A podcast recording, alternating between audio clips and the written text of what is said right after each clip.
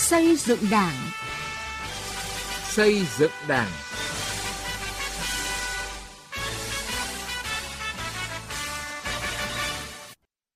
Kính chào quý vị và các bạn. Chương trình xây dựng Đảng hôm nay xin dành toàn bộ thời lượng đề cập những chuyển biến mới và niềm tin của người dân và công tác xây dựng chỉnh đốn Đảng. Từ nghị quyết đến cuộc sống.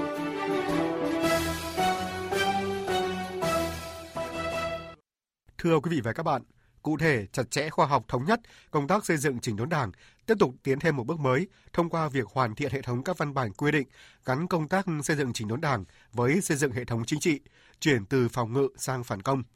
Những động thái này cho thấy sự kiên trì kiên quyết của Đảng nhằm xây dựng Đảng và hệ thống chính trị ngày càng trong sạch, vững mạnh. Tiến Anh, phóng viên Đài tiếng nói Việt Nam có bài đề cập. Ba kỳ đại hội đảng liên tiếp tại hội nghị lần thứ tư Ban chấp hành Trung ương đều bàn và ban hành những nghị quyết kết luận, quy định quan trọng về công tác xây dựng chỉnh đốn đảng, ngăn chặn đẩy lùi sự suy thoái về tư tưởng chính trị, đạo đức, lối sống, những biểu hiện tự diễn biến, tự chuyển hóa trong nội bộ. Có thể nói công tác xây dựng chỉnh đốn đảng lần sau sâu sắc, toàn diện, cụ thể, rõ ràng hơn lần trước. Hội nghị Trung ương 4 khóa 13 xác định mục tiêu cao hơn, sát, hợp hơn với tình hình mới. Phó giáo sư tiến sĩ Nguyễn Văn Giang, giảng viên cao cấp Học viện Chính trị Quốc gia Hồ Chí Minh cho rằng.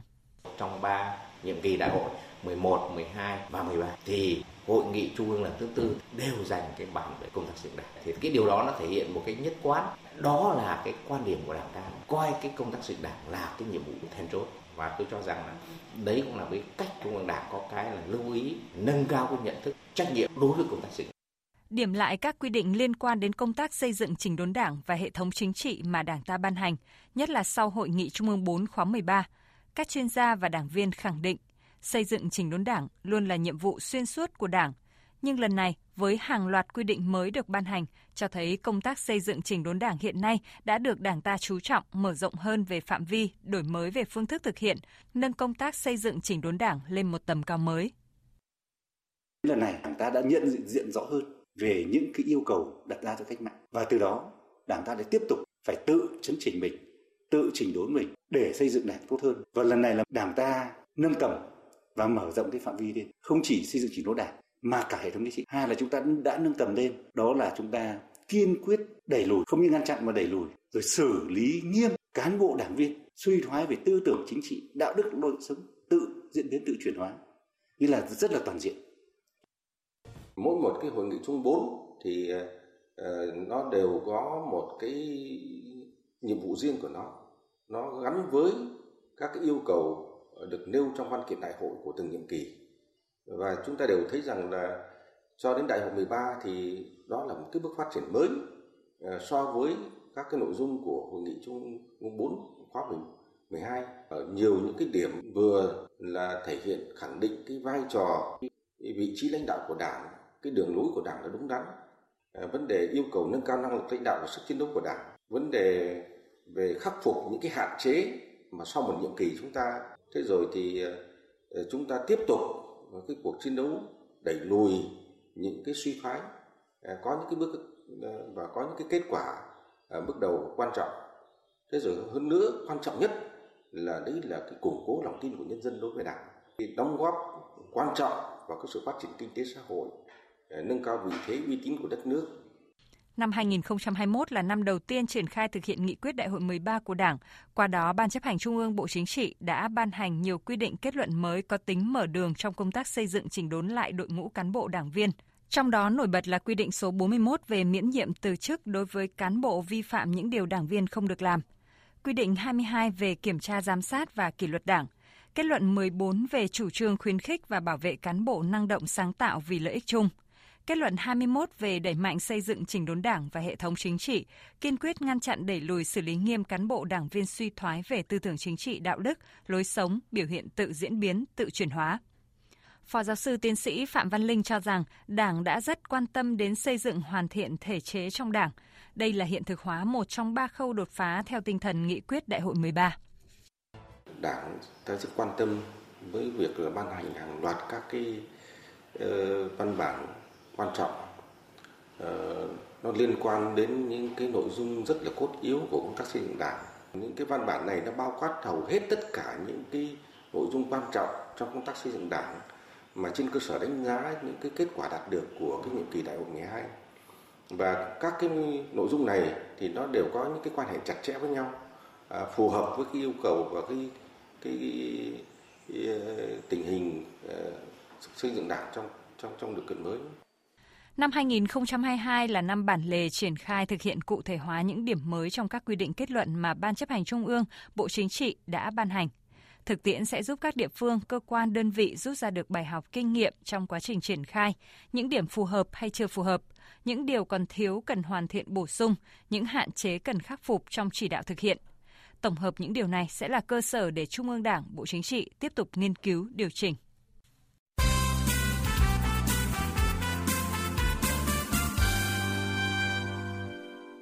Thưa quý vị, như đã đề cập, xây dựng và chỉnh đốn Đảng luôn là nhiệm vụ quan trọng xuyên suốt trong các nhiệm kỳ qua, đặc biệt từ sau hội nghị Trung ương 4 khóa 13.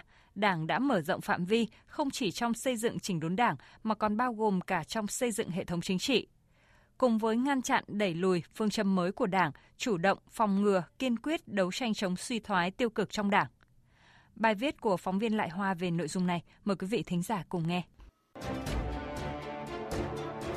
Chủ tịch Hồ Chí Minh từng cảnh báo, một dân tộc, một đảng và mỗi con người ngày hôm qua là vĩ đại, có sức hấp dẫn lớn, không nhất định hôm nay và ngày mai vẫn được mọi người yêu mến và ca ngợi nếu lòng dạ không trong sáng, nếu xa vào chủ nghĩa cá nhân. Đây cũng là điều mà Tổng Bí thư Nguyễn Phú Trọng luôn băn khoăn, lo lắng. Cán bộ đảng viên giữ nhiều trọng trách, thường xuyên phải đối mặt với những cám dỗ của tiền bạc, của cải vật chất, quyền lực, lợi ích cá nhân chúng ta càng phải chăm lo giữ vững bản chất cách mạng và tính tiên phong của đảng. Nếu không nhận thức sâu sắc điều này, nếu cán bộ đảng viên không tích cực và kiên trì rèn luyện, học tập thì rất dễ bị thoái hóa biến chất. Vấn đề giữ vững bản chất của đảng là một đảng cộng sản, đảng cách mạng chân chính, hoạt động vì sự nghiệp của giai cấp công nhân của dân tộc, vì lợi ích của nhân dân là vấn đề hết sức cơ bản và quan trọng. Để tiếp tục xây dựng chỉnh đốn Đảng, Nghị quyết Trung ương 4 khóa 11, Nghị quyết Trung ương 4 khóa 12, rồi đến kết luận số 21 của Hội nghị Trung ương 4 khóa 13 đã mở rộng phạm vi không chỉ trong xây dựng chỉnh đốn Đảng mà còn bao gồm cả trong xây dựng hệ thống chính trị. Cùng với ngăn chặn, đẩy lùi, phương châm mới của Đảng chủ động, phòng ngừa, kiên quyết đấu tranh, xử lý nghiêm sự suy thoái về tư tưởng chính trị, đạo đức, lối sống và những hành vi tham nhũng tiêu cực. Điều đó cho thấy quyết tâm chính trị rất cao của Đảng trong đấu tranh phòng chống tham nhũng tiêu cực một cách hiệu quả, không ngừng, không nghỉ, làm trong sạch đội ngũ cán bộ, đảng viên, đáp ứng yêu cầu, đòi hỏi và sự tin tưởng của nhân dân. Chăn trở về những người đảng viên nắm giữ chức quyền, nếu như phai nhạt lý tưởng, xa rời mục tiêu lý tưởng, chủ nghĩa cá nhân thì hậu quả sẽ khôn lường. Ông Trần Hữu Huỳnh, Trung ương Hội Luật gia Việt Nam cho rằng việc mà băn khoăn về tính phai nhạt của mỗi đảng viên của một tổ chức đảng tôi nghĩ cái chuyện đó là đặt ra là hoàn toàn đúng. Bởi vì nếu mà không giải quyết một cách triệt để vấn đề này thì rõ ràng là cái tính đảng nó mất đi.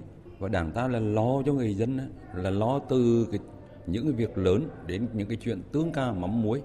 Cho nên cái tính gọi là tính tiên phong tính gương mẫu đức hy sinh của mỗi đảng viên là phải là trở thành một cái lý tưởng. Mà nếu mà anh phai nhạt cái lý tưởng đó thì anh không có lý do gì để tồn tại đã. Anh không có được cái tính chính danh của lãnh đạo. Không chỉ là ngăn chặn, đẩy lùi, Đảng đã nhấn mạnh sự chủ động. Đây là vấn đề đổi mới trong phương châm chỉ đạo để thực hiện của Đảng. Phó giáo sư tiến sĩ Nguyễn Trọng Phúc, Học viện Chính trị Quốc gia Hồ Chí Minh phân tích. Chủ động tiến công, tiến công quyết liệt hơn nữa như ý của Tổng Bí thư đã phát biểu. Và như thế ở đây nó cũng thể hiện cái quyết tâm cao hơn trong Trung ương, trong Bộ Chính trị và Bí thư để kiên quyết đấu tranh không dừng lại không trùng lại trong cái cuộc đấu tranh chống cái suy thoái trong đảng chống cái tiêu cực trong đảng trong đó có tham nhũng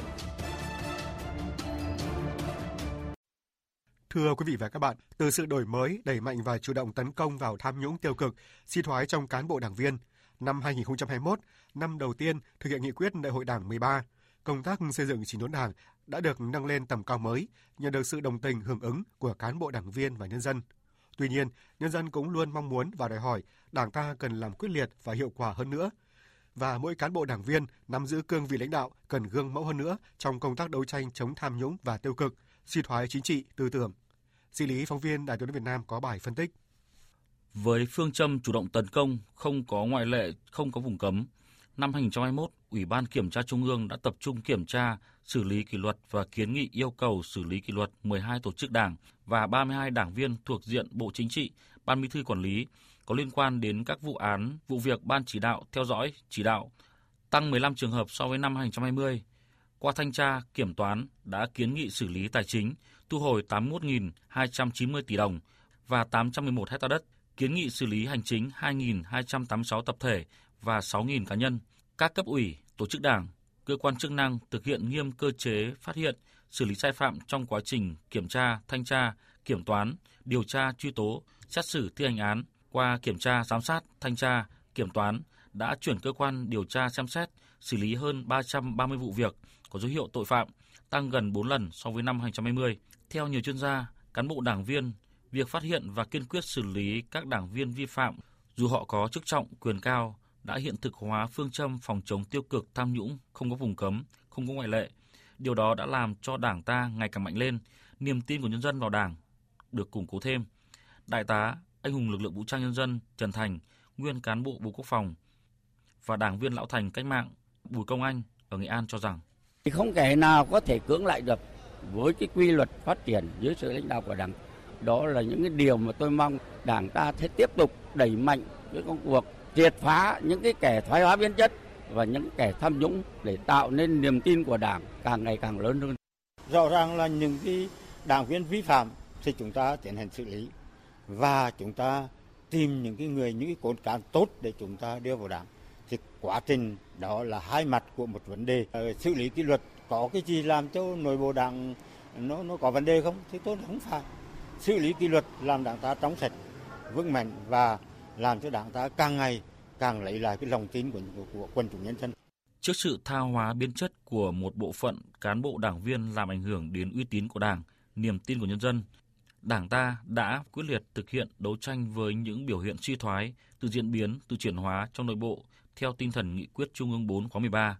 Việc Đảng tự soi tự sửa đã được nhân dân hết sức đồng tình ủng hộ, nhưng vẫn tồn tại tình trạng công tác phát hiện sai phạm, tiêu cực, suy thoái của cán bộ, đảng viên trong nội bộ tổ chức cơ sở đảng chưa cao, người đứng đầu chưa thực sự nêu gương.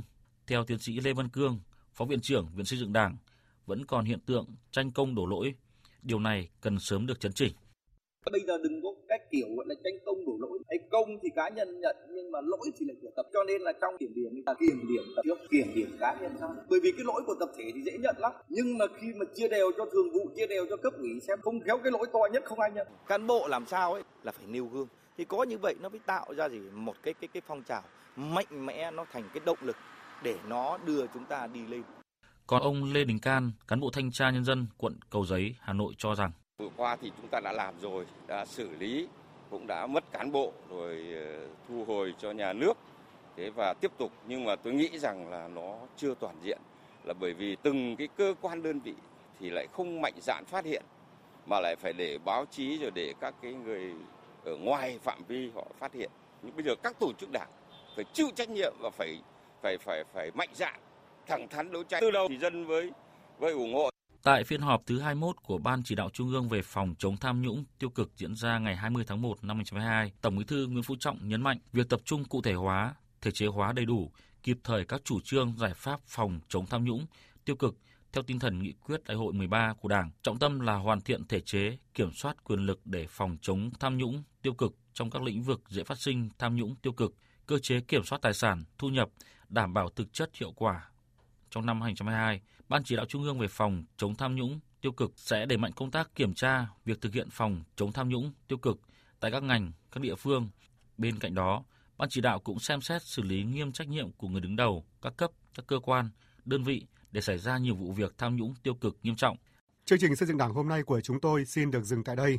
Cảm ơn quý vị và các bạn đã quan tâm theo dõi.